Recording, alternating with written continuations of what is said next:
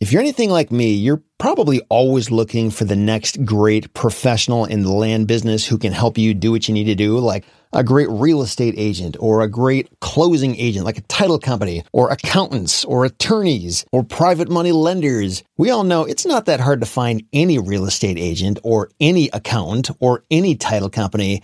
But what if you want the best ones who actually understand the land investing business? There's not that many of them out there. And once you find a good one, there is no doubt they are worth their weight in gold. So how are you supposed to find these people? I used to see these posts in our Facebook group all the time, literally every day from people who were posting these announcements, hoping to find the best professionals that they needed to work with in order to make their business thrive. And I totally understand why people post these things because where else are you supposed to go? And so I said, you know, why don't I actually try my best to solve the problem? And so that's what I did. I created several different professional directories on retipster.com that are completely submitted and curated by other members of our community. So say, for example, if you're looking for a great investor friendly title company in Virginia or someplace like that, and you want to find all the title companies that have worked really well for other investors in the community. Well, guess what? We have that now. Go to retipster.com forward slash directory, and you can find all the different directories that we have going right now. And we're actually creating more of these as I speak. So far, we've got one for land specialized real estate agents, accountants who understand the land business, and investor friendly title companies. So if you ever need help finding these people in whatever market you're working in, this information is here for you. And we've made it extremely easy to sort these people by state and by their specialty. And we include links to their websites. We give their phone numbers, their contact information, everything. And guess what? It's 100% free. That's right. You don't have to pay anything for this stuff. You don't even have to give us your email address. I'm serious. This is unlike anything else you're going to see out on the internet. This is simply an act of love for the land investing community. So if you would find that helpful, or better yet, if you know of a great title company or land specialized real estate agent or accountant, I'd invite you to come and submit that information too. The more this information we can gather, the better. So again, all you have to do is go to retipster.com forward slash directory. Or if you go to the RE Tipster homepage and you go up to the navigation bar and hover over resources, you'll see a menu item called professional directories. If you click on that, it'll take you to the same place. So just wanted to be sure you knew about that so that you can find the people you need. And if you know of some great people, you can submit their information as well.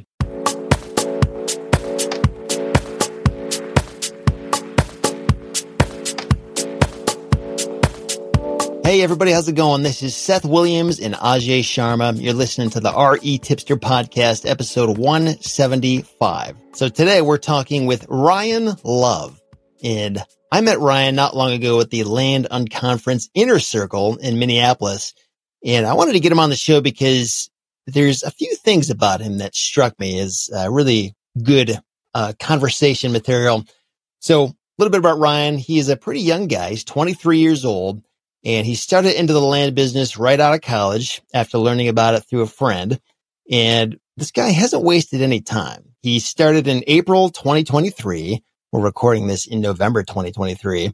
He's done 23 deals. He has four people on his team. And today we're going to figure out how he was able to get so far so fast. And we're probably going to pick up a lot of other interesting things along the way. So Ryan, welcome to the show. How are you doing?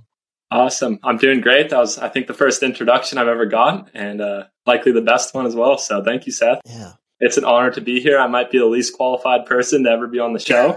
Uh, I don't know. I appreciate you having me. we will decide on that shortly here. Make that determination. Well, Seth keeps letting me back on the show, so I think you're good, Ryan. oh, yeah. If I get here, then I'm good. Huh? well, Ryan, why don't you just I mean, beyond what I just said there, uh, I, I, was correct on all those facts, right? I didn't mess anything up. Yeah, that was all correct. So, like, take us back. Like, when you discovered the land business, how did this all come to fruition? What made you decide that this was legitimate and worth jumping into with both feet? Yeah. So, I first discovered the land business in, in college. One of my roommates what was working in the land business. And so, you know, we, we talk, of course, and, and he would tell me like, Ryan, I just made $20,000 on a deal. I'm like, no, yeah. like, Rylan, you're lying. Like, there's no way. yeah. just thought it was completely impossible to be doing what he's doing.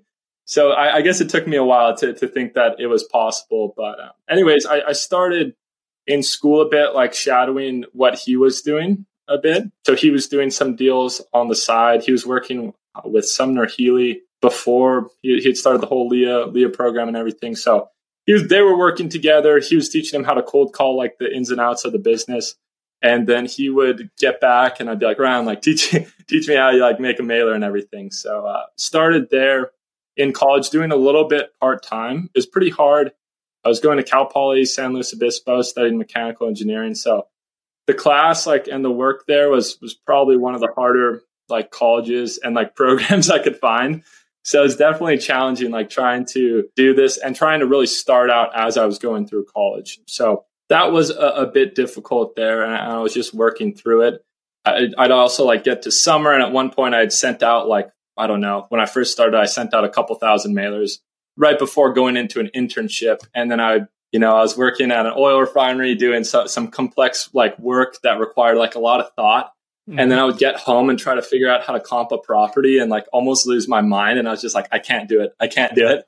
Yeah. And so I, I, I stopped for a bit and then like gave it a couple more quarters at school and kind of planned it out a bit to where I knew I, if, if I took a lot of units in these next two quarters, my last quarter, I'd have a lighter quarter. And that way I could have some time to develop, like devote some more time to land and then get into that side of things. So the last last quarter I, I, had an easier load and was able to like do it on the side a bit more. Still not with much success mostly just burned money on mailers which is which is fun. Uh, so so yeah that's, that's fun. Man you're not the kind of guy i would party with i don't think. Yeah no definitely not that fun but uh learned you know learned along the way and so I, I graduated in april and i had until august so i had four months until my job, which I had lined up working for, for one of Chevron's refineries in El Segundo in LA. So I had four months to, to really figure out like, hey, is this going to work? Is this not going to work? So uh, the first couple months were definitely stressful. I was I was down on money and uh, yeah. was was pretty down at one point. And I remember uh, my roommate Ron walking in. He's like, "Oh man, they're like, are you to send more mail?" And I'm like, "Ah, oh, like I don't know." Like, and he's like, what? I'm like, oh, I'm almost like, I'm kind of running low on money here, Rylan. He's like, what? You're making money. Like, you're making money. Like, keep sending mail. Uh, I showed him my bank account. He's like, where did it all go? and uh, that was just a bit concerning at that point. I had bought a property and like, that's where like a lot of the money had gone. It was taking a while to close and everything. So it's a very extended time period and i didn't really recognize that or like know how long it, it's kind of like three four months out in advance all the money you're spending now is when you're going to get it back so right at the start like burnt through a lot of money like bought a property i probably shouldn't have bought and was like just getting really low in the bank account when I, I should have just like had it funded you know but we didn't have the same connections that we do now so well that's a, a really good issue to talk about in terms of the lack of money. I mean, when I think of where I was at 23, like I heard they had a few cents to rub together. You know, I mean, making a real business out of this that required any amount of capital, even though it's re- a reasonably small amount for land. But even so, like I just didn't have money. So how did you do it? Like, did you have a bunch of cash just sitting around or, and when you do run out of cash, like what then? Do you get funding from other people or how do you keep paying for your mail? Like help us understand that. Yeah. So, I mean, I was very fortunate and like privileged to have my parents like helping me out until like college ended. Uh, so I didn't really have like they pretty much allowed me to save all my money from whenever I was working outside. So yeah, I, have been able to save up that money, which I I know a lot of people just aren't able to do. So I'm super grateful to uh, have parents that allowed me to do that. If they would have known that I would have started a land career with that money, they probably would have made me pay for my own school. yeah. I forget if sharing, but like how much money was that? Like how much did you find useful to get started? Yeah, so I started with around thirty thousand and so, yeah, I've been saving it since high school. Yeah, whatever job I work, I, I would save most of it. So, yeah, at, at the time Rylan checked in on my bank account, I was down to around seven or eight. So, uh, yeah. was definitely burning through it for a time, but uh, buying property and everything and sending mail. When you mentioned a property you probably shouldn't have bought on this first one. So why do you say that? Was there something like did you overlook something or did something go wrong or or was it actually good but you were just surprised at how long it took or what happened there? Yeah, so that first one of the first properties I bought was in New York. And I don't know if either of you have worked in New York or heard about New York. I've heard about it. But whatever time it takes to close a normal deal, you just have to like double that time frame. So I bought one for like 9,000 in New York. I think it was around. I mean, it was a good deal. It ended up selling for 24, I think, but it was just all the money was out for so long. Yeah, you shouldn't have bought that, man. I hate when nine grand turns into twenty four thousand bucks. I'm teasing you, of course. yeah, I mean, you, like you know it's gonna close, but in your mind, it's like there's just like I'm running out of money in my bank account. Like, and of course, too, it's like this job's coming up that I have to take. Like, I have to make a decision soon, like whether I'm going to take this job or not. So that was just like I, my, my roommate had offered to fund it, and I, I think I just he thought it was worth thirty, so I was like, oh, I want to keep all the money. I was just greedy. Uh, so that was a mistake there. But uh, yeah, there is something psychologically very difficult about that. I'm sure probably most land investors out there can relate to this on some level. Is just like you don't know when it's going to end. Like when will this thing sell? Like what is taking so long? This is really kind of a weird analogy, but when we had our first daughter, we tried to do a home birth and problem we ran into was my wife went into labor and it was called uh, failure to progress. It's where labor sort of starts and then stops and it starts and it stops. And this happened for four straight days. So none of us slept for four days. It was awful, just truly awful. And eventually the midwife was like, you know what? There's nothing else I can do here let's go to the hospital and see what's up. And we went there and eventually found that the umbilical cord was wrapped around her neck three times. And that's why, oh you know, our daughter wasn't coming out because it literally couldn't. But thank the Lord for modern medical advancements. Our daughter was born just fine. But going through that process, I remember it was like one of the hardest things I've ever had to live through, just not knowing, is it going to be another hour, another hour, another, like, when is this going to end? And in hindsight, you look back, it's like, oh yeah, that was fine. It was okay. But when you don't know the future, when you don't have the benefit of hindsight, man, that's tough. Do you have a better way of coping with that now, Ryan? Or is that just something that happens on every day? Like you just have this, uh, nagging, how am I going to survive this thing? No, I mean, now it's, it's a lot better. I have enough money. I've done well enough to where I'm not really stressed about money. I mean, mm-hmm. obviously everyone wants more, but, uh, yeah. I, I bet, you know, right at the start, it was like, okay, like I'm really far down and at this point, I'm at a point where I, I'm not, yeah, I'm not too concerned. So, and I'm also doing a lot more uh, double closes. So, you know, the money's not out very long. If it's out, it's it's out for a day or two. So I'm keeping most of the money instead of having it all in inventory. I could imagine with someone who's buying all their deals cash, if having it all in inventory right now, I'd probably be thinking like the same thing.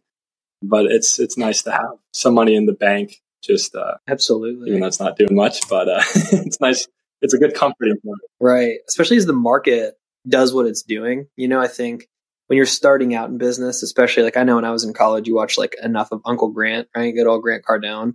And what does he say? Cash is trash, which is just not the mentality to have in a land business when marketing is very capital intensive. If you're using direct mail, right? You got to drop thousands and thousands of dollars very regularly.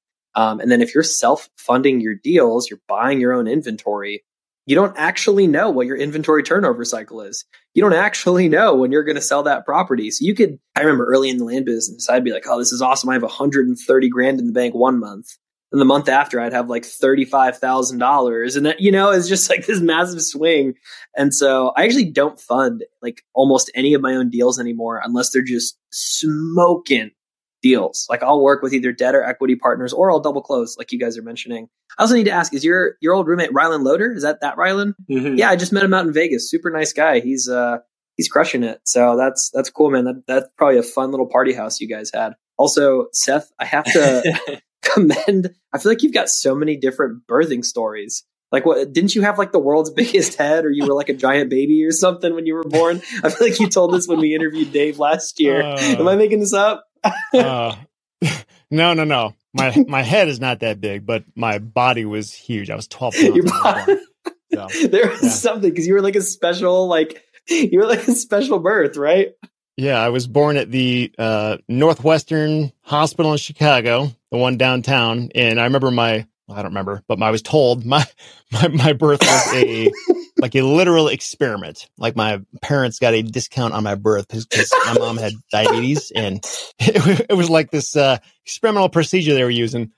So everything was fine, sort of, depending on what you think of me. But yeah, the thing is, because it was an experiment, I commonly go around saying that, yeah, I was born at the Northwestern Experimental Hospital. Experimental Hospital. Kind of was. That's so, incredible. That's my story. All right. Sorry, I didn't mean to get us off track there. Bring us back, Seth. so, next question on the list, Ryan. Uh, so you've done 23 deals to date, worked at this, you know, since April of this year. It's now November. So you've not even been at it that long, which I'm amazed by. But help us understand, like, have your deals evolved or changed? Like, what do the first ones look like? What do they look like now in terms of like the size, how you find them, how you fund them, how you close on them? You know, I'm, I'm hearing double closings a little bit. So just, you know, are you intentionally steering the ship in a different direction in terms of your strategy of how you close on these things or what have you learned so far and how have you intentionally changed things? Yeah. So I've definitely very intentionally changed things. I think as a lot of people, I think everyone talks about this, but starting out with, with very small deals, buying for five to 10,000, selling for 15 to 20. First deal was in uh, Costilla County, Colorado. Don't share this market with anyone. It's, it's kind of a hidden gem. So don't, don't go posting about it or anything. Your secret's safe with me. Don't worry. Okay. Thank you. Thank you. Everyone listening to don't, don't mail there. That's all me. So we uh, started off with with five acres there. Bought for six and a half, sold for thirteen. I think I came home with like a little over three thousand. And at that point, I was still like down on money from mail, so that that one didn't feel too great. But it's still the, the first one, and then a couple other similar ones. One big one for me was just breaking even. I I think it was uh, again another county don't don't share with anyone, but uh, Teller County, Colorado. But uh, oh, it all makes sense now. This changes everything. and uh, yeah, so I, I, bought that one. And I think that was the one I finally broke even on. That was that was a big step for me. Is I was I was down up until that point, and then had had come back to even, and that that was or like close to even, maybe not even even, just like close to it. And uh, that was a big one. So yeah, but anyways, now uh, the the deals that I focus on are, are pretty much anything I, am targeting. There's still a couple old leads that that trickle in, but I'm really targeting thirty thousand in spread from from buy to sell. So I mean, I'd be fine with buying for a hundred thousand, selling for one thirty. I'd be fine selling for two hundred thousand, selling for at that point you want to go a little bit higher just because the commission is probably like two forty. That's what I'm looking for when I'm double closing. And uh, I, I don't really want to go anything under $60,000 like market value as far as what I'm targeting. Yeah, so so most of them I'm double closing now. At the start I was like funding it, having my friends fund it, which was not not ideal. Uh, definitely takes like a lot of explaining and then they're just checking in with you every week like Ryan like how's the property looking? I'm like I, I don't know. like I hope it sells. so don't do that. Yeah, now if, if I need there, there's a lot of people I, I use one one person to fund he, he doesn't like spreading his name out there too much, wants to work with a couple guys, but I also don't need funding for too many deals. So if I do, I'll go to him. But if, if not, I'll double close. And yeah, targeting market values are around 60,000 or higher. So yeah, that, that's how it's changed. Again, going from small to large. Under what conditions will you not double close? Just like buy the thing outright. Like, what does it take for you to say, I could double close this, but I won't? I'm going to just buy it outright. Or maybe I'm just trying to figure out like what what the box is in terms of when it goes that way versus another way. Yeah. So what I'll do is I'll just start with a really low cash offer. If you know if the property's sixty thousand, I'll probably start with like twenty five thousand cash. Or we should go up a bit in numbers so there's more of a disparity there. But uh, maybe if it's hundred thousand dollars, maybe I'll start with like forty five thousand dollars cash, and then they're like, "What? No, my property's worth like we we need more." So I think that's a good good strategy to anchor them pretty low in pricing. And sometimes they'll just say yes. And when they say yes, you're just really happy because it's like a super good deal. And then at that point, it's like, okay, like I'm good putting my money down, or I feel confident having a funder putting their money down. And then after that, if they say no, then then I'll like say, hey, we structure deals in another way, and then sort of explain like what a double close is and why we can offer more money if if we give them like that structure of a deal. So, are you uh, are you always able to find title companies who will do the double close with you? Yeah. So in the states I work in more, I, I have it pretty set, and then uh, yeah, I can normally find someone who who will be able to double close. I mean, some days it's not really important for me that it closes two times in the same day, which would be like a double close. I just want to know that someone's like has put down earnest money for the property. I don't care if it closes in two weeks, right? doesn't technically have to be a double close. I just want to know that someone, hey, they're putting earnest money down. They're serious. I know we have other calls. Even if they back out, you know, we'll take the earnest money and remarket the property. What I can't have is just buying a property that I think's worth forty thousand, and then it turns out it's it's worth nothing because you you didn't do your due diligence or something happened. A whole number of things can happen, like things you can't even think of. So, uh, yeah, yeah. Has it ever uh, fallen apart on you? Like I know you mentioned that one deal where you you considered it a win to break even on it. Like, have you ever lost money or have you ever done the double close where it's like, okay, close the A to B transaction and then the B to C transaction falls apart? Or no double close has really fallen apart on me yet. That's been pretty good. but again, like I've done 23 deals, right? And probably like 15 of them double close. So I mean, at some point I'm sure it will not work, but I think you, you can be safe about it. You know, there's different. Ryan, we do quite a few double closings. Tell me about a deal where you thought you were going to make a lot more money than you actually did. Because you know sometimes you underwrite these and you're like, oh, I'm going to make thirty thousand dollars on this double close, and then you get the HUD. And uh, for us, like we've got one closing, I think this week or next week. We thought we were going to make forty thousand dollars on this double close. We got it under contract for 105 and we thought it was worth one forty five. And so there was forty k spread. I knew I was going to take home a little bit less than that. We had two buyers fall through, an extension with our seller, so the only offer we were left with was one at 107. so we have a $2,000 spread, had to make it an assignment instead of a double close. And we had to work something out with the buyer agent so we didn't get eaten out of that. But it was like, I think on the HUD, it literally ends up being like a $2,100 fee to us somehow. And so I, am sure if you've done 15 deals, you, you had to have gone through something. Tell us about a time like a deal did not go as planned and what did that assignment fee end up looking like? I haven't had a double close that that has gone that way yeah he said i'm not as I, bad I as you are ajay. our double closings are a lot better. How do i say this? All right good stuff. Well hey uh, was that sound no i mean that's that's fine. It's uh you know I, i'd hate to say like a matter of time but like if you do enough transactions you'll you'll hit one that skunks and you'll have to come back or comment on this and let us know what happens there. Hey, I hope you never do though, Ryan. You seem like a really sharp guy. So I just hope you continue getting these deals where you think you're going to make 20 grand and you do because I wish they were all like that. yeah. I mean, there, there's some like where we haven't gone, like we'll put earnest money down for all of them. And there's some, if you don't get a contract signed, you forfeit the earnest money. So, I mean, that's the thing about double closing, right? Like I'm not too concerned about it either way. I, I mean, I, I, have had one deal. If you want to hear the worst deal, I just, I mean, I'm going to lose a couple thousand, but um, let's hear it. Yeah, it's one at Colorado Mountain Estates, Teller County. Don't don't blow it up, guys. I had bought one there, half acre lot, and I think I think it's just the setbacks. It's a little steep towards the back, and it's a weird shaped lot. It's kind of a, a wedge lot. And so I think the setbacks push like where you can actually build further back than I would have imagined. I'd done so many deals there. It was like I, I, I was like, I know it'll sell, but there's like thin margin. Like I'll just buy it, and uh, yeah, I'll probably lose a couple thousand, but uh, it's, it's a good learning experience. Yeah, I've actually had similar uh-oh moments with those kind of wedge lots. And it's usually the setback issue. Like it just kind of screws up how much space there is, if any space, to build anything.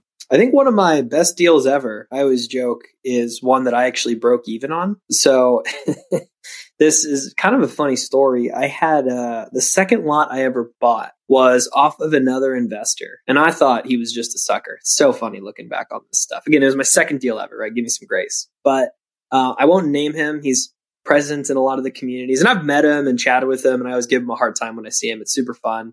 But it was this half acre lot in a secondary Orlando, Florida market. I had sent him a blind offer for like 4,200. He wanted 4,500. Bought it, threw it up on the market for 30,000. Actually got an offer from Maronda Homes and then found out there was an issue with the zoning and we needed a variance. The variance wasn't accepted. And so basically the lot was useless. Right. And I think this guy knew that. It's fine because when I was chatting with him, he was telling me, Hey man, I know you're newer to this. You should really check out the Facebook groups. And I'm like, dude, I am, I think at the time I was 22, 23. And I was like, who is on Facebook? you know, because uh, I deactivated my Facebook account late high school, early college, sometime and then because young people don't really use Facebook. Well, sure enough, it is a networking hub for land investors where I then got plugged into community and met all my coaches and friends and got plugged into things and went to events and all the things. So really funny because I bought this lot for 4500 I ended up selling it to some guy who wanted to like dirt bike on it for 4500 But if I hadn't bought that deal, I probably wouldn't be here today. I don't know. That sounds way too dramatic, but I wouldn't know half the people that I know now. And I think I'd be living a very different life. So I have that gentleman to thank for scamming me into buying that lot.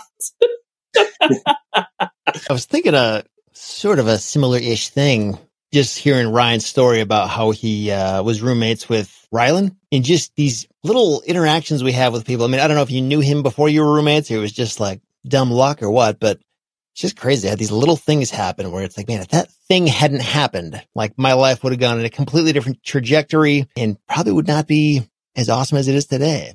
So yeah, definitely super grateful for Rylan. And again, like you said, completely different path. If I didn't go to that same school and live in that same dorm room freshman year, it's just like, I don't, I'd probably be like in a normal job, whatever I was going to do, you know, engineering. So really grateful for him. Huge shout out. so trying to think of any other unique things that you're doing about your business that most other land flippers aren't doing. And I don't know if I can keep saying that because I feel like a lot of land flippers are doing things way different from each other now. There's so many different directions you can go and different ways you can market now. But, you know, I'm hearing double closings is kind of a big deal for you and then using funders when you need to. I don't know. Does anything else stand out as like, I do this and I don't know many other land flippers who do it this way? Yeah. So I don't know like how unique this necessarily is, but definitely one thing that I, I try to focus on is just not really worrying about the disposition side, just passing every deal that I get to a realtor I think eventually maybe it makes sense, but for now I'm working on just building the best team possible to get contracts signed. And that's all should be all my focus every day, getting contracts signed. And then after that, transaction coordinator, realtor, and then just don't worry about it. I have properties that are on market. I don't really know what's happening with them, but I, I don't, you know, maybe I should check in a bit more. I get some updates every now and then, but uh, I just want to focus on getting contracts signed and all that. So I, I would say that's unique. Maybe one other thing that I guess maybe unique or, or, strength, I guess, would be systems. I'm always trying to build new zaps and, and, like automate that. Have one for like automating contracts and like pushing my leads through a funnel, like where we, you know, you just do it with a click of a button, uploads the contract, and then from there, once we get the contract signed, it like sends updates, updates tasks, upstate, updates the stage. So the leads are in different spots. So I would say that's maybe the other unique thing about it. I'm trying to think, do do either of those sound unique at all? well, I, it actually made me wonder, and you sort of just told me a couple, but are there any other like really helpful zaps in your business? Sometimes I think about this, like it's one of those things where there's probably millions of different brilliant ways to use Zapier, but like I only have so much of an imagination. I can only think of so many ideas on that. But like anything else come to mind? Um, beyond those that are like, oh, this was a huge deal to have this zap in my business? I think contracts is probably the biggest one, but I have a bunch of other smaller ones. For example, I think there's probably a way to do this with like a better platform, but like I have all my Google meetings after I record them. I probably just need to use Zoom to be honest, but uh, it automatically organizes them based on the title of the meeting. So that was like one thing where like I can't, I don't want to be going through and, and clicking each one of those anytime a lead gets put into our CRM, it's normally through a Zap. Yeah, that's another like every launch control gets funneled through a Zap. Mail leads get funneled through PATLive and then to a Zap. So yeah, those are really the only things that I can think of. Again, I'm not doing much on disposition, so there might be some other ideas that you could have there. But I think getting familiar with Zapier is like a huge thing if you're you know, starting out. You want to be familiar with that platform because you just run across like some small unique things in your business that maybe other people haven't solved. And, you know, I'm sure there's other ways to get around it, but that's kind of an all in one platform that you can get super familiar, super automated with. So, so for the, the Zap thing for like PATLive, for example. So do you give your, the PATLive caller a Google form where they fill out the person's information and then when they submit it, where does it go through Zapier? Like what different apps are working together? Yeah, so it goes when PATLive fills out the form. I'm not. I've done this from from the very beginning. They they fill out a Google form, and then from whenever there's a new response in the Google form, it that's the trigger in Zapier. So once they fill out the form, new lead gives me state, county, APN, and then maybe lot acreage, and then from there it'll Zap to follow up boss immediately and like fill out all that contact information. Uh, fill up like I have tags for state and county that I use for the, the contracts as well. So it automatically fills those out if they give it to us. So yeah, just straight Google Forms to follow up boss. Are you using like PandaDoc or something, or what uh, contract uh, digital signature software are you using for that? I'm using SignNow. I'm not sure if that's the best one. It's just what I use. I think it's the maybe the cheapest one. cool. No, it's awesome. Yeah, I think they're all the same concept for sure. So just real quick, in terms of a Zap that's been really helpful for us, we have we've linked DocuSign, which is what we use instead of SignNow. No particular reason besides we just thought DocuSign communicated a level of professionalism just because I feel like all the big boys use it. I don't know whether it's true or not, but it's the story I tell myself. Do with that what you will. Um, but we linked DocuSign to both Slack and OpenPhone for contracts that we don't get signed live, like on the phone with sellers. Every time the seller opens that contract, our team immediately gets a Slack notification and an OpenPhone text message that says XYZ just opened this document so now we know they're looking at it and we're going to call them and get on the phone with them and try to get the contract signed. So for all folks who are struggling to get their contract signed, that's a good one that's been really helpful for us. So the goal is to call them while they're looking at the contract? And you can yes. say like, I see you're looking at the contract, sir. okay, so we're never that. We're, yeah, we're never that weird about Maybe no contracts, but a couple restraining yeah. orders, perhaps. Seth, you're so funny at these voices, man. You always crack me up with that. So, you know, again, we, we, we try to be nonchalant about it, right? But it's just like a, hey, Ryan, um, just wanted to touch base. Like they don't know we've looked at it. They're going to think it's a coincidence, right? Um, I'm not going to call it out. We're going to get on the phone with them. They're going to see it's us. They're going to answer the phone. But we just uh, i'll tell you when we looked at our business um, i talk about this frequently but we really core focus on like five or six metrics and those are and i'm always going to repeat them when i get an opportunity to because they are the most important thing i think for most acquisitions is your your raw leads your gross leads whatever you want to call them but leads that come into your pipe your net leads how many of those did you actually speak to on the phone or communicate with or whatever of those how many are you making offers on of those how many are you getting accepted are you closing well between you know the phone call to getting an offer accepted. And then of those acceptances, how many actually signed the contract? And I remember it's probably back in like April or May, but I remember uh, looking at our numbers and we had gotten six contracts verbally accepted and three signed. And I was like, so you're telling me if I figure out this one problem in my business, I can double it, right? Like this is this is a process gap, is what this is. We're not setting expectations. We're not selling well. How do we close the gap? And for us, it was those notifications, right? And then we get on the phone with them. And then something we do a lot is we now get our contracts signed live on the phone. So as soon as somebody says yes, our acquisitions manager will populate a contract because they're, they're templates, right? You just pop in the info you need. You can set all that stuff up in DocuSign and make it real easy, I think. I'm not doing it day to day anymore, but I always tell myself it's easy and I tell the team it's easy. But they're getting it done, so it's easy enough. And then we just walk them through it, right? Hey, I noticed you haven't signed yet. Did you have any questions I can answer about the contract? No, I don't have any questions. Great. If you don't have any questions and we're aligned in terms of terms, can you just go ahead and click this button and click that button and then boom, we're signed. Yeah, we're not that creepy, Seth. hey, I see your look. Again, man, you're good at the voices. But uh, but but it was a good little process, Phil, for us it's helped us get a lot more signed. Yeah, I listen. I listened, Ajay, to your interview with Mayor. I, I heard about that. I'm going to start implementing that. I, I, thought that was pretty brilliant. Just stay on the phone, put them on hold. So yeah, it's that's a great thought. I can't say I came up with it. I didn't spearhead the whole, uh, you know, these metrics and this process. I like stole all this from house wholesalers and then made it my own. Um, but you do enough, you know, you do enough of any process enough times it becomes your own in some way. But thank you for that compliment. I will take the brilliance that you've given me. Seth, I'm sorry. Go ahead.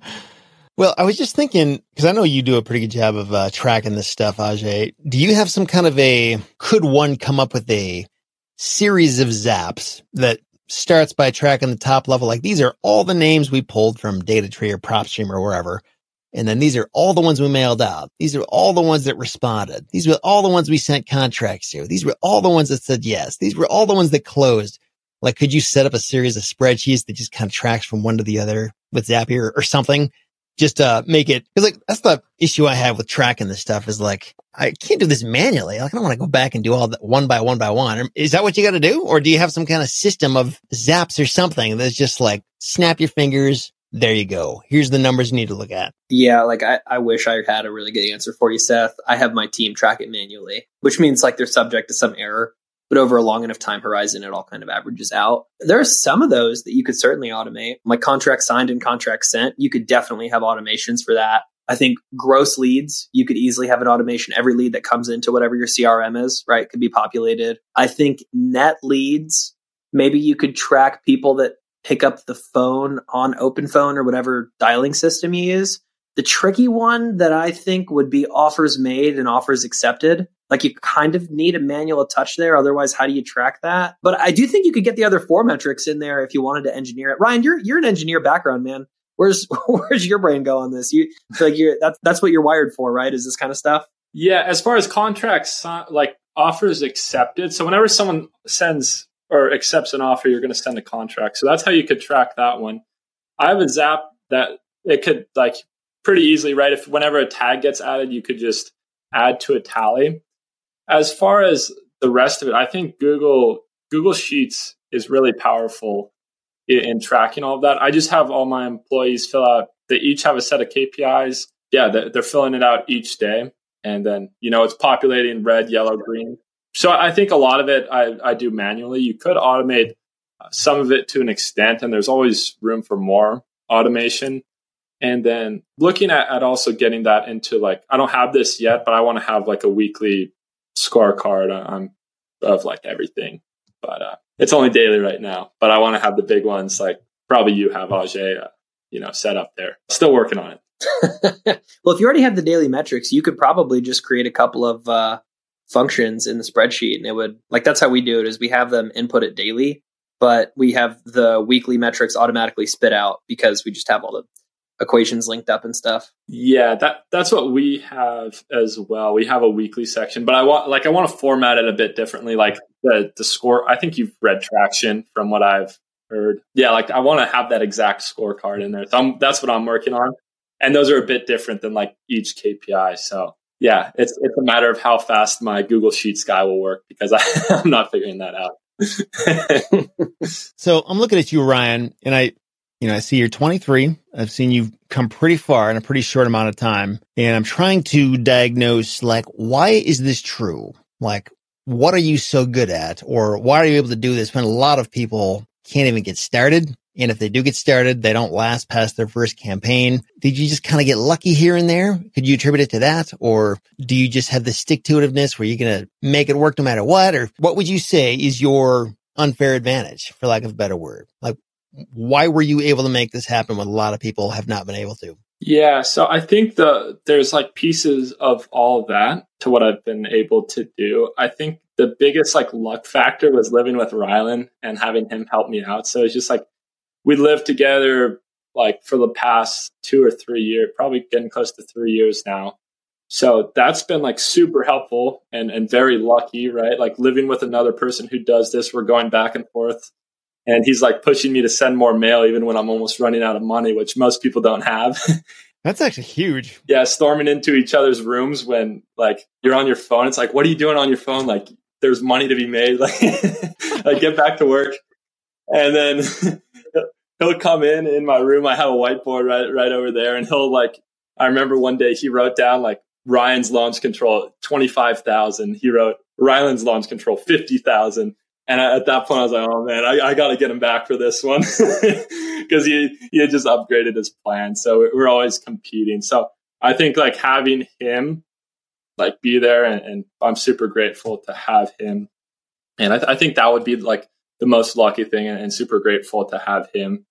The other like thing that I think has contributed to it a bit as to why like a lot of people don't succeed is a lot of people get into this when they are a bit older and there's like more risk involved. So, right, like I don't have I don't have a house I need to pay for. I pay my brother for rent and we get a pretty solid deal.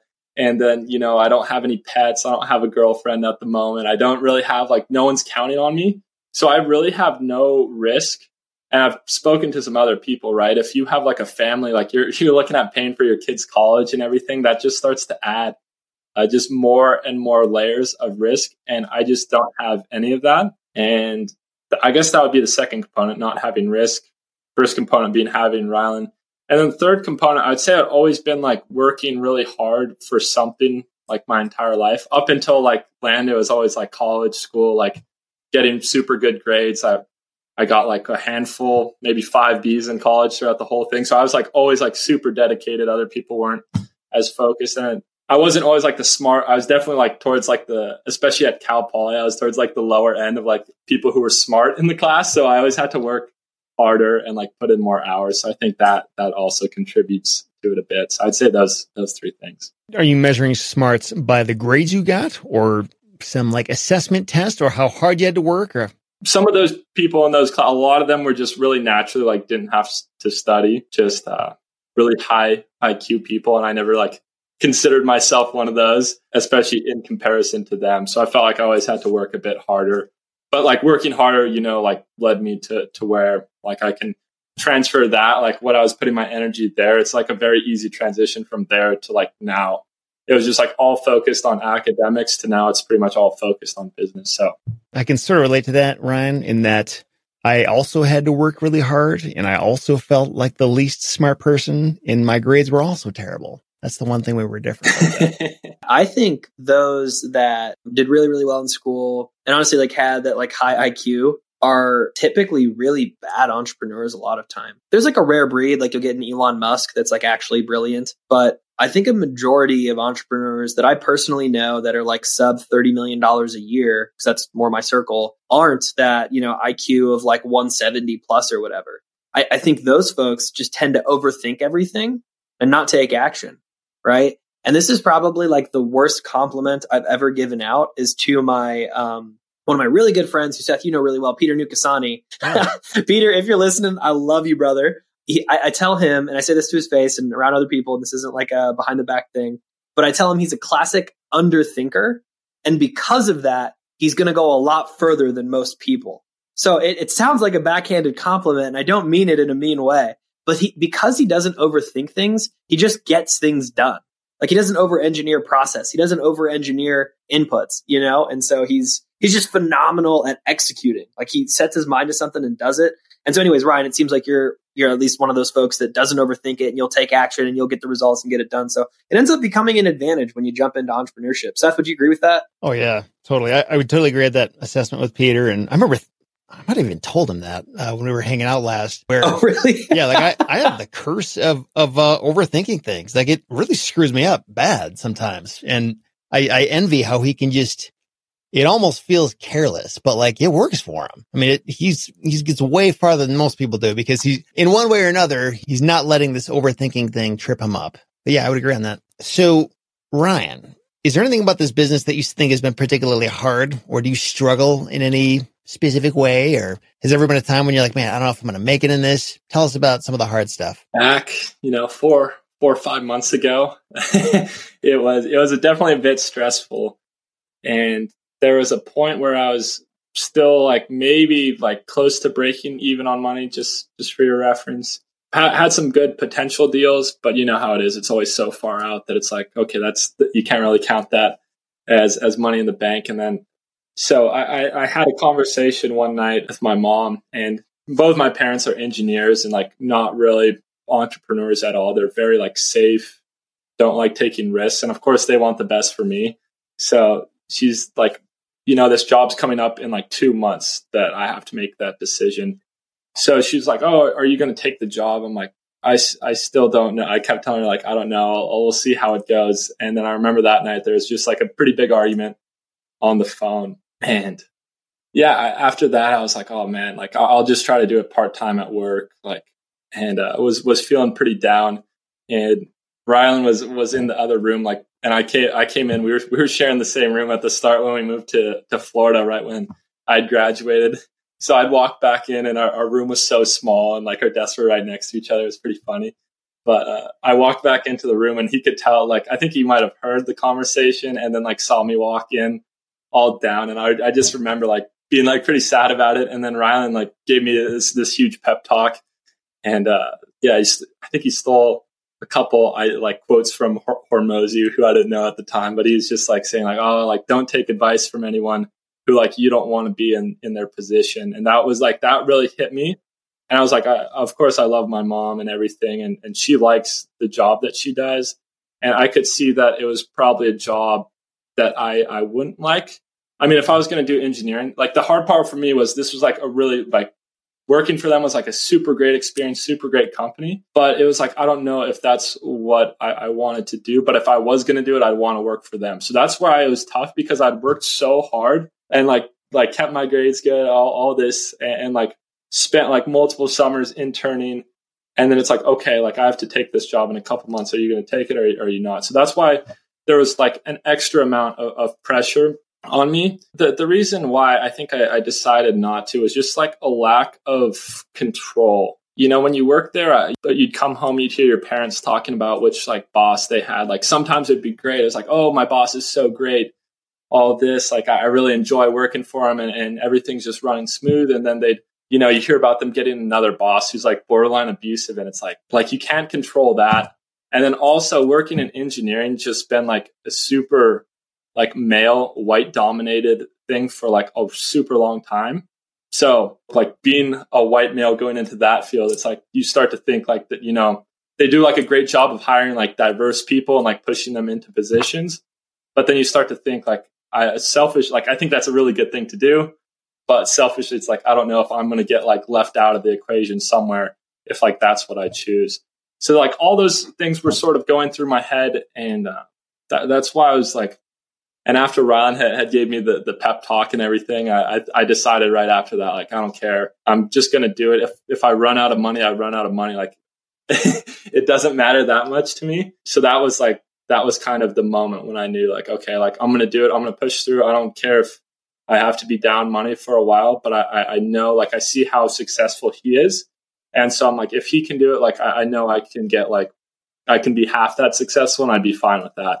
Um, so having him to look up to is super great as well. Hearing you talk about him, it almost kind of makes me wish I like had another land investor friend like right here in town. I could like get together with them and or invite them over here in the same tiny room and we could work back to back and just just be plugging away in the same environment, you know, not like in each other's business necessarily, but just like there for each other, you know, like it'd be super helpful.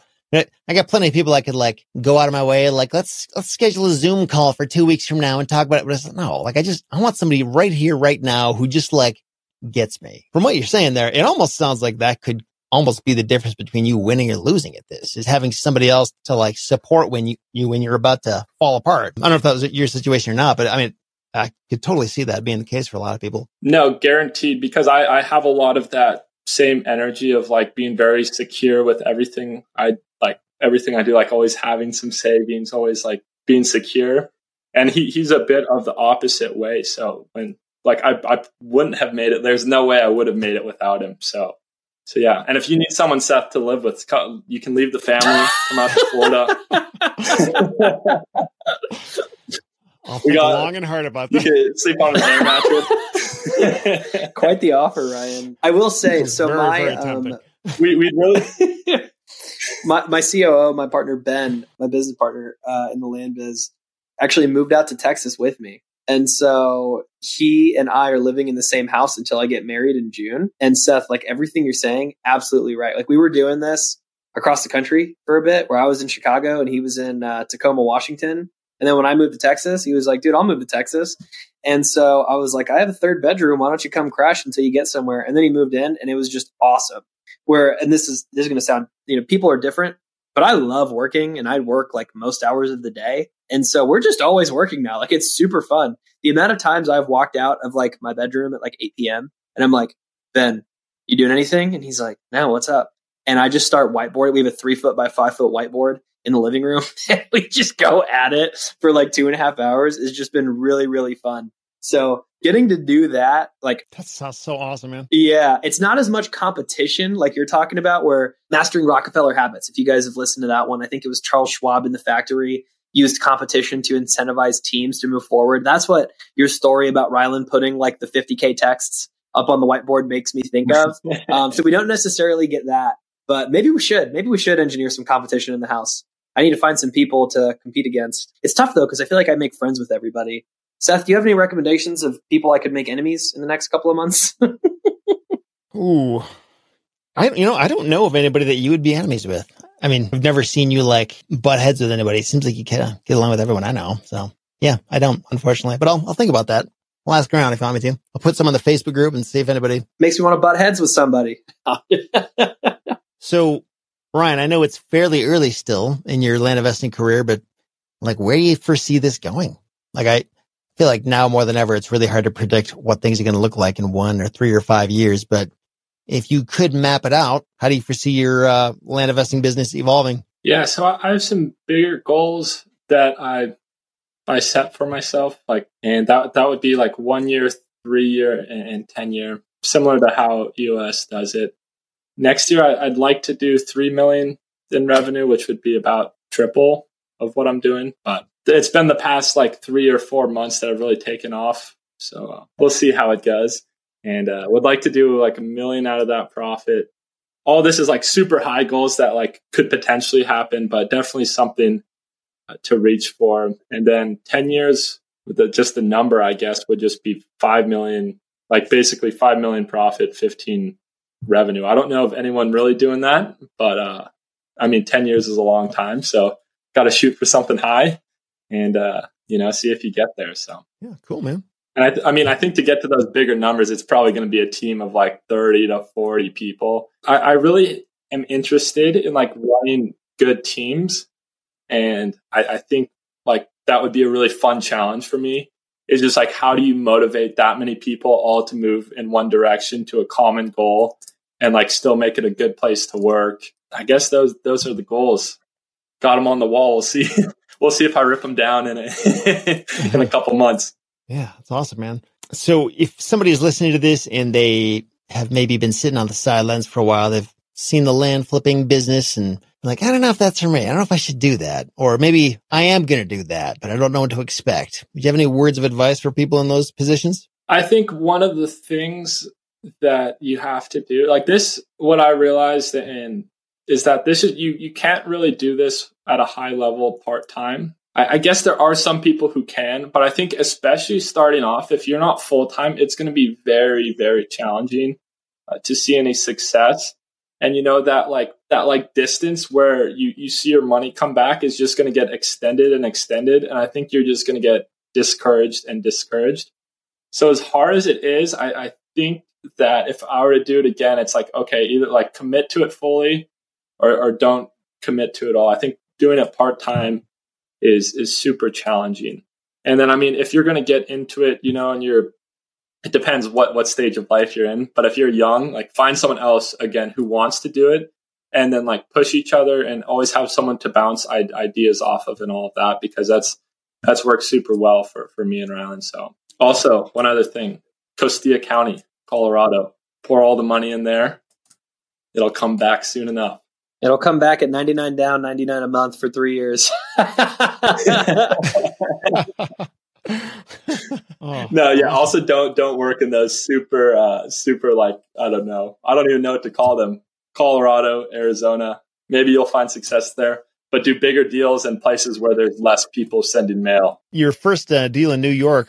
What made you pick New York at all? Like, why did you go there of all places? I don't know. I think I was just scrolling around on a map and landed on New York. I I, still do that to this day. I'll just pick red like if I run out of places that I like in a, in a certain state, I'll just randomly pick a new state. I'm not doing any like sort of analytics on population growth or, or anything.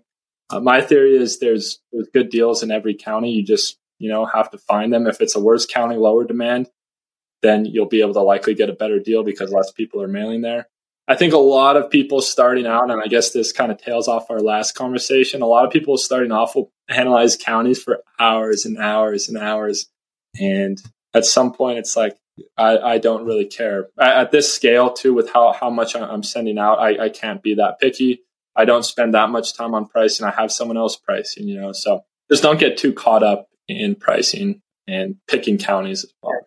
So I don't know if we really did talk about that. What are you sending out? Is this direct mail, texting, something else? Or like what are your marketing methods and what's working for you? Yeah, so I I started off with mail, and that's how, how most people start off. And then I moved into texting a bit, and texting was good for a while. Got some really good deals, but it seems like it's slowly fading away. I've seen like less than half the leads coming through than I was before with, with text. So I'm, I'm switching more to mail and just trying to do the same volume that I was texting now, like switching over to mail. So I'm trying to send like 20,000 a month in mail. And are you sending like blind offers or neutral letters or what exactly does your mail look like? Yeah, so I, I send all ranges. I again, I don't have statistics on it. I think that would be a, good thing to track in the future. But all, all range offers that'll be the same with text and with mail.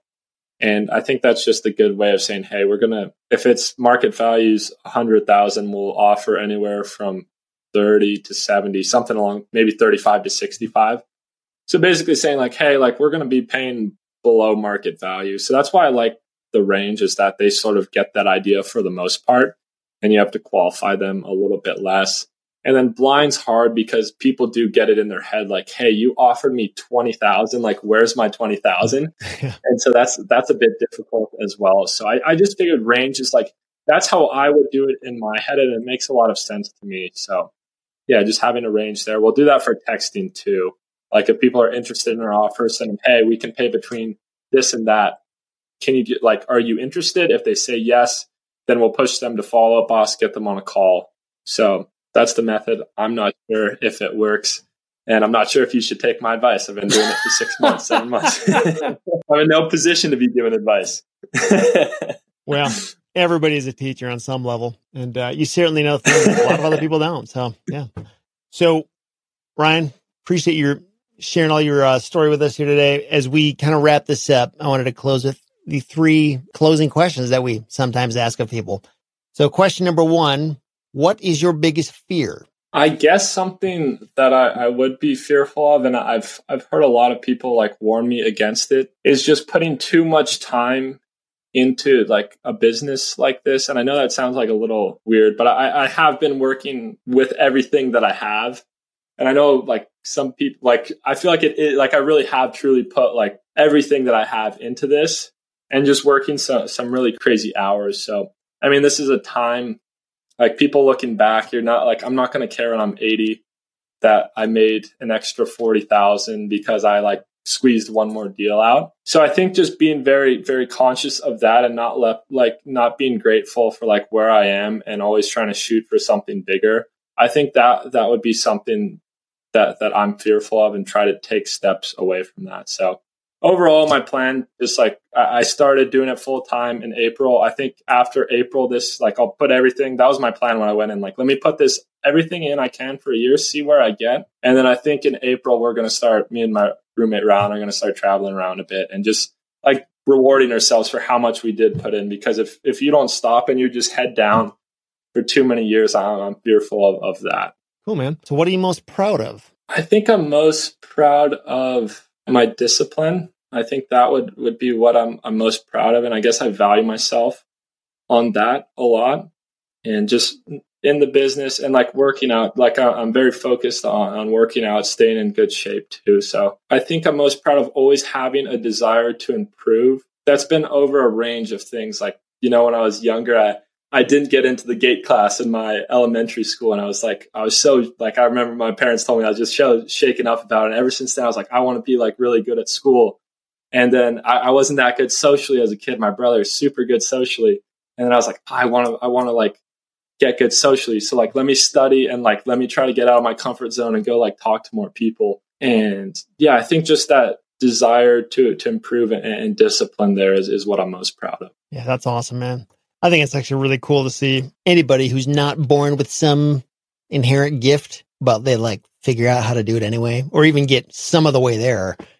I mean, that takes a lot of work when it's not just handed to you at birth and like you have to struggle through it and figure out like, how do I, how do I make this thing work? Like on a social level, I can totally relate, relate to that too. Yeah. Yeah. It's tough because it has to be every day, just continuous, continuous. Yeah, absolutely, man. So last question. Let's pretend you just got a hundred million dollars wired to your bank account and you're not allowed to stay in the land business, but you're free to do anything else you want to do. What would you do for the rest of your life? I don't really like the idea of like getting that much money. I, I really like earning things. And I think that would like completely like recircuit everything where like it would make everything that I've done so far like it would feel more meaningless. And I think it wouldn't like motivate me to like do anything more. I, I don't. I don't think I'd. T- I think I'd probably give it a. I, ideally, I'd give it away, but who knows? Like, I'd probably keep a couple million just stashed in case like I go broke or something. but uh, yeah, I wouldn't want to like stop working and like just go sit on the beach all day because that that doesn't sound fun, right? Like someone needs it a lot more than I do. So, any idea who you would give it to? Yeah, yeah, maybe my brother. See see what he gets into. He'll, he'll probably get a. no, Ajay, we're, we're going to start. Uh... I've got some ideas for you, Ryan. Don't you worry, man. I'm sorry. No, Ajay, you like the you like the challenge too. You you wouldn't want it. You, would want to keep working. You're totally right. I know what you mean when you say it would kind of recircuit everything because I mean it totally would. And I think what's going on there in me anyway is like I put a lot of my value in what I'm able to produce or like generate as a person or value I can bring to others. And like, if that's all, like if that capacity is neutered or taken away or whatever word you want to use, like what now? Like what, what is my purpose? Where does my value come from? If it's just like done already. So it's kind of a trip to figure that out. I talked around a lot about this a lot. How we're we're like the guy in the uh, Greek mythology. I forget his name that pushes the rock up the hill every day. Oh yeah, Prometheus.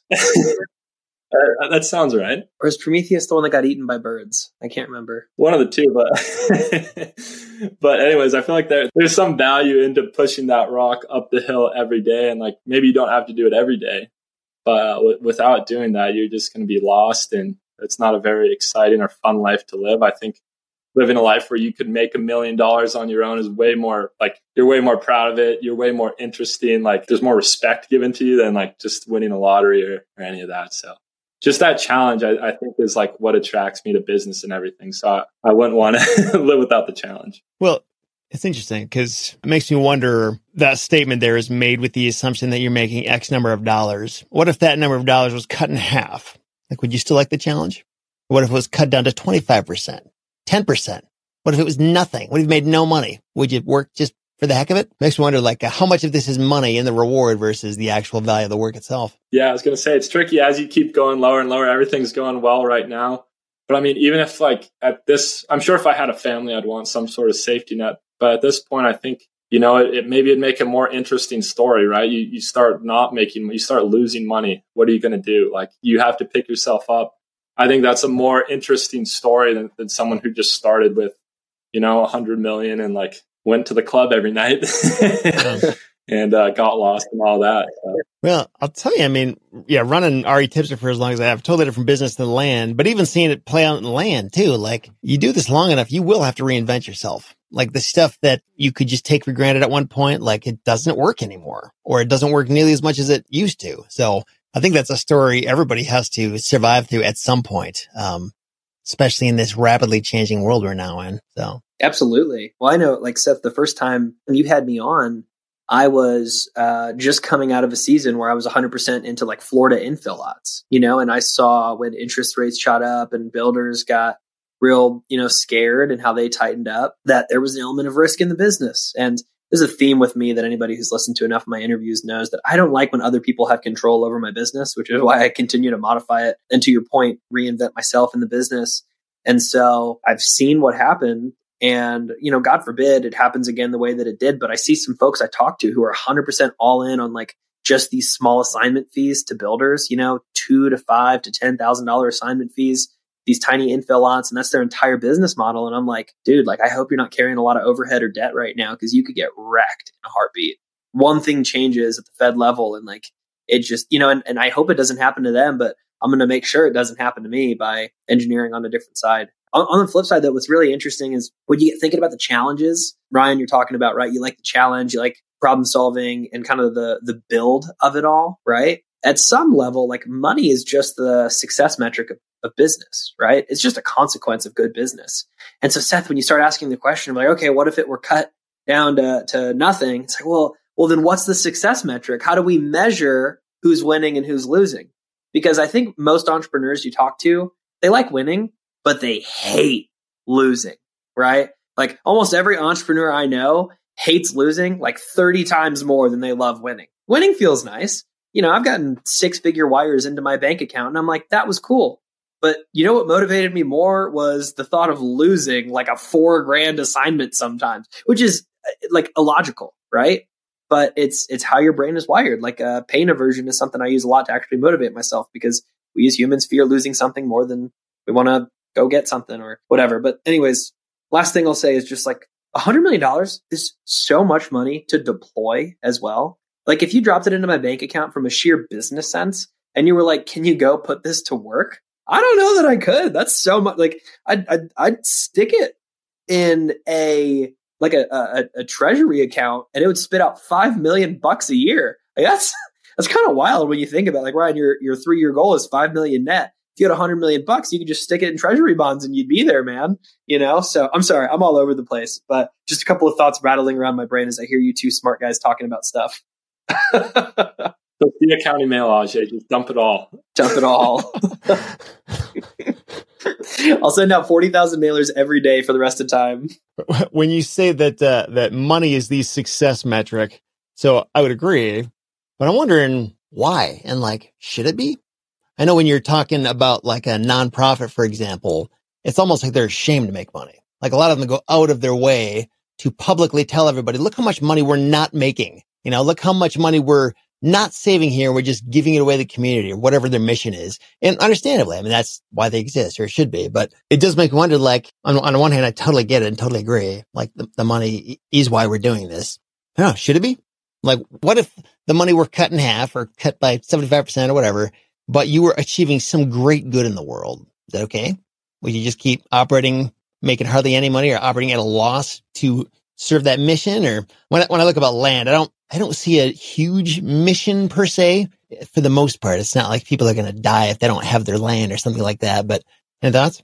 Yeah, it's yeah, absolutely. Got tons of thoughts. Um, I, I, do this thing where I play ping pong in my brain. Like I play both sides and figure out somewhere in the middle of where I want to settle in on an argument. So first, the question should it be the success metric, right? And I think to properly answer that, you'd then have to ask yourself the question, what's the alternative, right? Um, because if impact were the consequence, well, how do you quantify impact? Is it like by the amount of people you touch? Because now, now it's a numbers game. Like, what if I go around high fiving as many people as possible? Right. So, like, there needs to be some sort, and it, right, it sounds silly out loud, but there has to be some quantifiable, measurable result that's tangible at some level. I don't know what that substitute would be. What I do know is money can buy freedom, money can buy options, and money can pay people, right? And so, like, obviously, I think the three of us sitting here are all aware that impact and money can go hand in hand, right? And so, like, I, I know I like to give to some charities and churches and pay my staff and, and, you know, uh, be generous with bonuses at times and do all those things. But I don't know. It just, like, unfortunately, the answer to my question is another question of, like, okay, if it's not money, what would it be? And if it is, how do we make that measurable? Right. So it's really interesting, really interesting thought. Ryan, what are, what are your thoughts? Yeah, I, I agreed with with what you said at the start too. It's like if not money, then what is it? I think there is a, a sliding scale to where it's like okay, like at some point I, am I'm trying to save up money and, and want to have a family at some point, right? So that'd be a goal. But at, like at some point, like where does that end and where does like greed begin?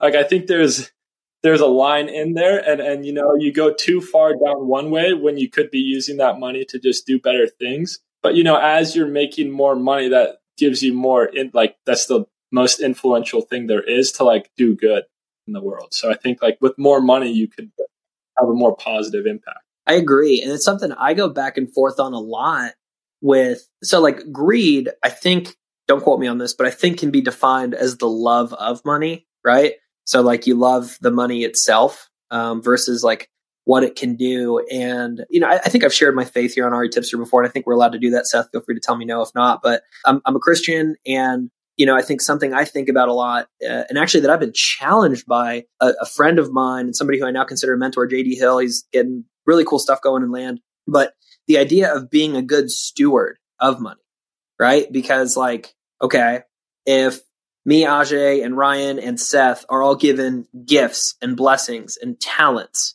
from God, and we use those, and now all of a sudden you have half million dollars in the bank at 23, right? That's pretty cool. How do you steward that well? Is it by paying people well and creating a good working environment? Is it by taking care of your parents in early retirement? Is it by buying a Lambo? you know what I mean? Like, what does it actually mean to be a good steward? Is that one for sure? Yeah. Not a trick question, guys.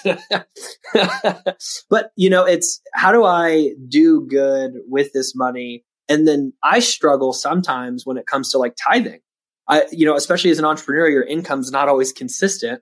And so I don't have good financial systems where I do give regularly and I'll go and like not give for a while and then go give a $20,000 lump sum randomly. And I'm pretty sporadic with that. Um, which makes me like a, a, hit for a lot of these nonprofits I do donate to because they're like, Hey, we saw this large sum came, you know? and now I'm on like their annual fundraising list, which is a whole other conversation. but the point being, I struggle sometimes in trusting God because I am like, well, I know how to multiply this, right? It's like, no, no, no, no, no, no. You were given gifts and you were given blessings and you're being a good steward, but like that is separate from trusting that God can do more with your money than you can. So I don't know how we ended up on this, but being a good steward is what I want to fall back on of just like, you know, it's not really ours. Yeah. Well, it, it was a good question. You said, if not money, what else? If we're trying to figure out what else is there and what else does matter and that kind of thing. And yeah, I mean, I would agree. That is the best or the better or the, the way to handle that conversation in terms of what's the next step. But then you got to decide, okay, why does that matter? Like, who is that serving? What's the point of that? Does that matter eternally or even a few years from now? Or does it just make me feel good? And we probably won't find the answer today, but, uh, good stuff to ponder. And I hope the listeners out there are pondering it as well. Ryan, thanks again for coming on the show and talking with us. It's a pleasure to talk to you. Great to meet you at the unconference thing a few weeks back. Uh, if people want to learn more about you or connect with you, you don't have to share anything, but if you want to, is there a way they should do that or? Thanks, Seth, for having me on. I appreciate yeah. it. I had a lot of fun with uh, you and Ajay. So I appreciate you having me on. And uh, yeah, if anyone wants to connect with me, Ryan at longhornlandholdings.net. That's my email. We have a funny little YouTube channel, me and Rylan, the Home Office Heroes. Go like and subscribe over there. And uh, some good content there. It's it's basically us on the couple days a month where we where we do take off and have some fun. So go check us out there. And uh, yeah, if you have any double close you want to partner with or need my advice, want some charity work, I'm always there. Cool, man. Thanks again. Appreciate it. And um, let's stay in touch. For the listeners out there, if yeah. you want to uh, see the show notes for this episode, it's retipster.com forward slash 175. If you want to go ahead and text the word free to the number 33777, you can stay up to date on all things happening in the world of RE Tipster. Thanks again, and we'll talk to you next time.